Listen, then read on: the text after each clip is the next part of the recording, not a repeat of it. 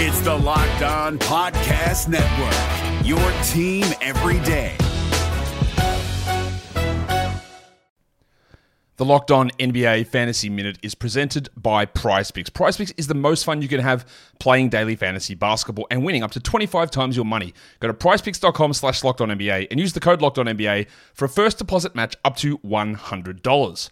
We are very much in the thick of the fantasy basketball playoffs. You might be starting it this week, you might be already in it, it might be a week away. And at this point of the year, with only five weeks left in the entire regular season, playing the schedule is the most important thing. So this week, the Minnesota Timberwolves and the Los Angeles Lakers play two games only. So any fringe players you have from those teams, even guys, yes, like Kyle Anderson replacing Karl Anthony Towns, that's not worth it with two games on. You need to be stacking extra games and you need to be looking at the teams with four games. You need to be looking at teams with games early in the week and then switching them out for teams with more games later in the week. Get more games in, play the schedule, be cutthroat with injuries, and get players in to get yourself success for fantasy basketball.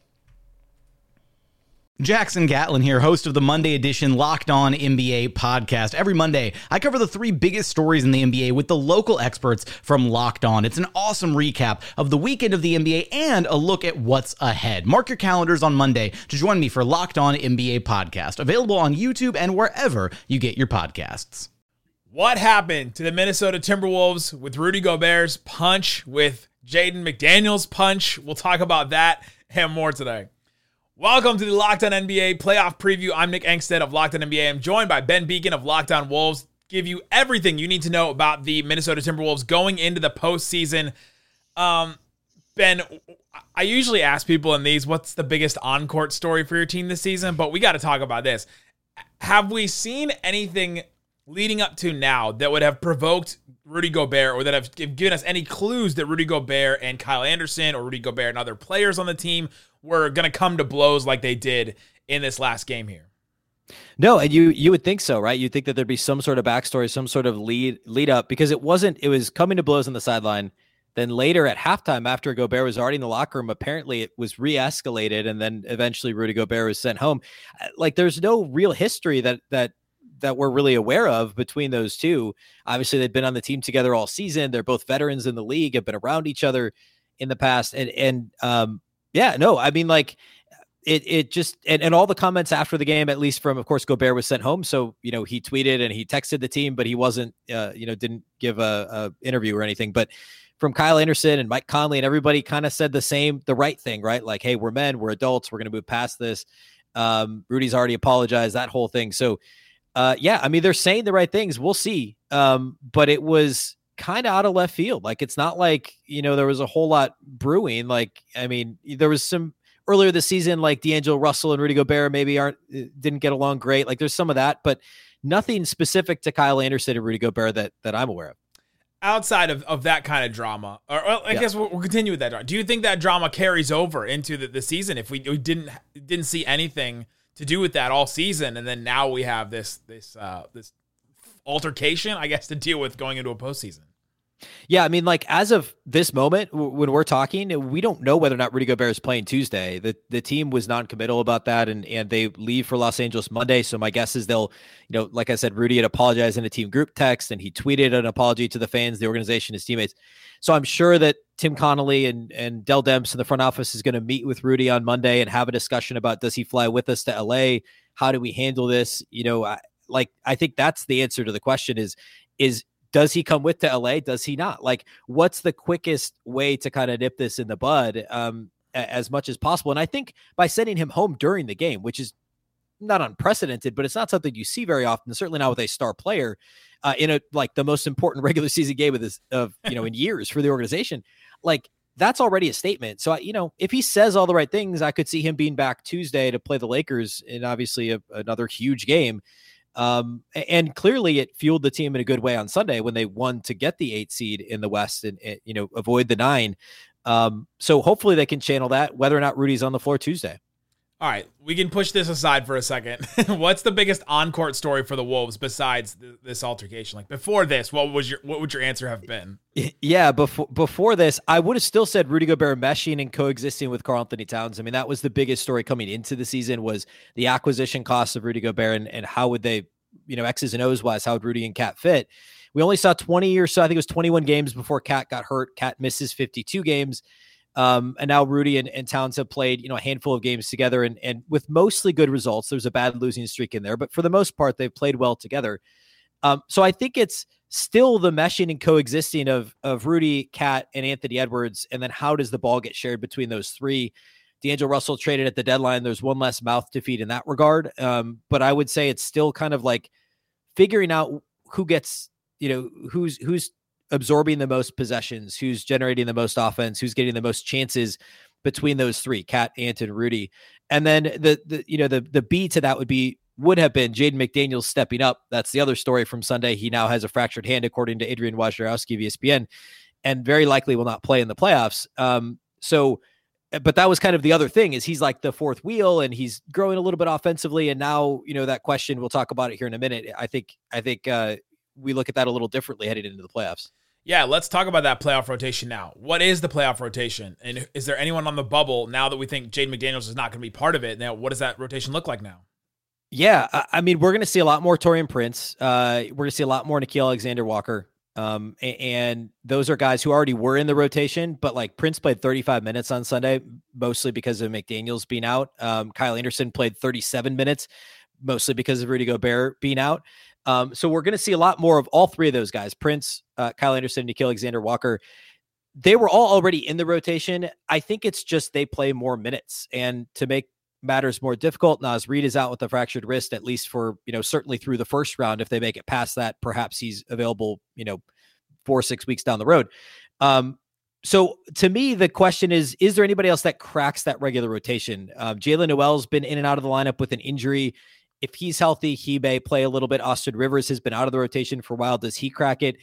If you need some more size with with McDaniel's out and a defender, could a rookie like second round pick Josh Minott crack the rotation? I, would be surprised, but he's also played some kind of token, not token, situational minutes here and there at the end of quarters for defensive, you know, purposes. So could we see a little bit of that? Somebody who's not really been in the rotation consistently crack it.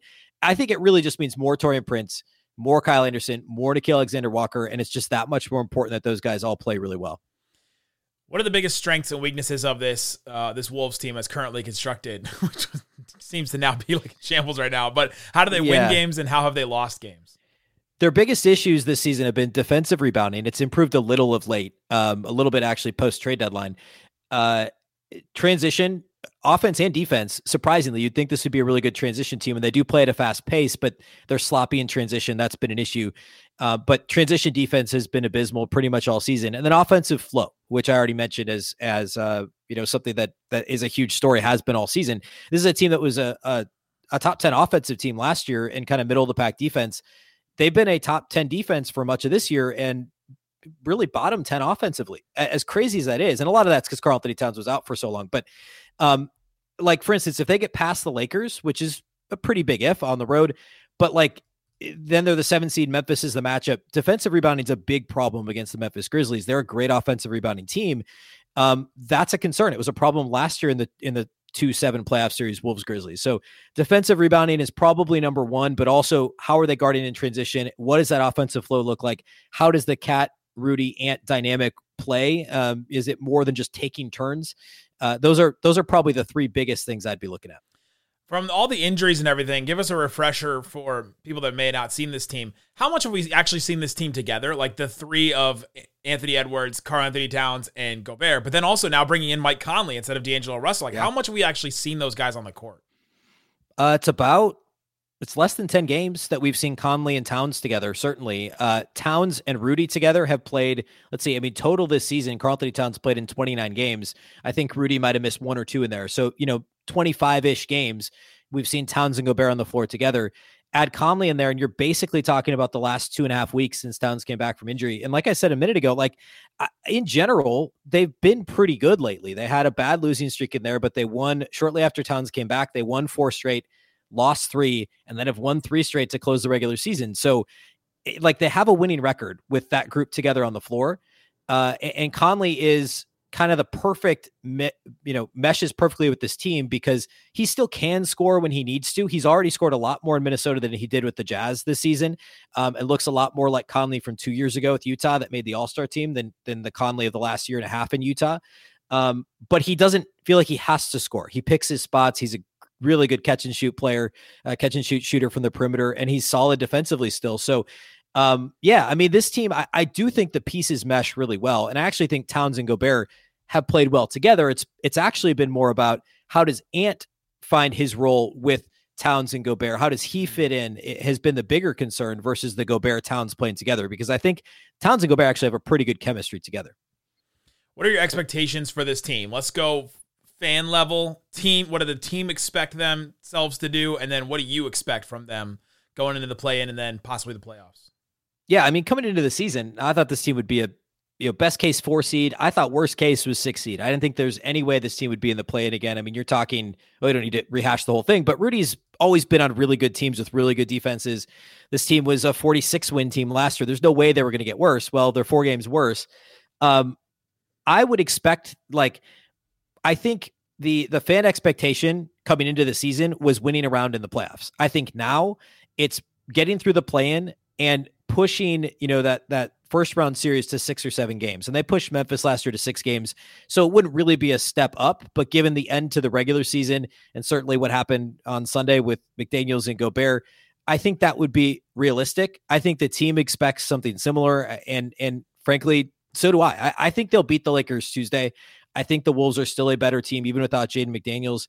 Um, and I think that they'll give Memphis a run for their money. I, perhaps pushing it to seven games, it would, especially without McDaniels. If McDaniels is on the floor and things had played out differently Sunday, I, I might be able to make a case for a Wolves upset in the first round. It becomes more difficult now. So I think it's really a similar result to last year. And then we can all do the man, you know, however many first round picks and and you know, Walker Kessler and Vanderbilt and, Ble- and Beasley and the whole thing later, and you're in the same spot you were at the end of last year. We'll, we'll have all offseason to play that game. But I think at this point, that's probably the most the most likely place that they end up haven't had the team together. I mean, not to make ex- not to make excuses yeah. from them, but we, we talked about it earlier. You just haven't had the team together. Uh, The FanDuel spread right now is uh, Minnesota plus seven against the Lakers right now. Oh wow! Uh, Lakers do usually get a little bit of a bump there because there's a ton of money that comes in for the Lakers. Yep. Um, but that's the that's the, the spread on FanDuel. You mentioned the things they have to do in order for them to to get the win. Go listen to Locked On Wolves for all your talk on uh, the Minnesota Timberwolves. There's a lot to talk about between now and a play-in game, and then maybe if they win that game or a, a second play-in game. So go check out Locked On Wolves with Ben Beecken five days a week on YouTube or wherever you get your podcasts. Hey, Prime members, you can listen to this Locked On podcast ad-free on Amazon Music. Download the Amazon Music app today.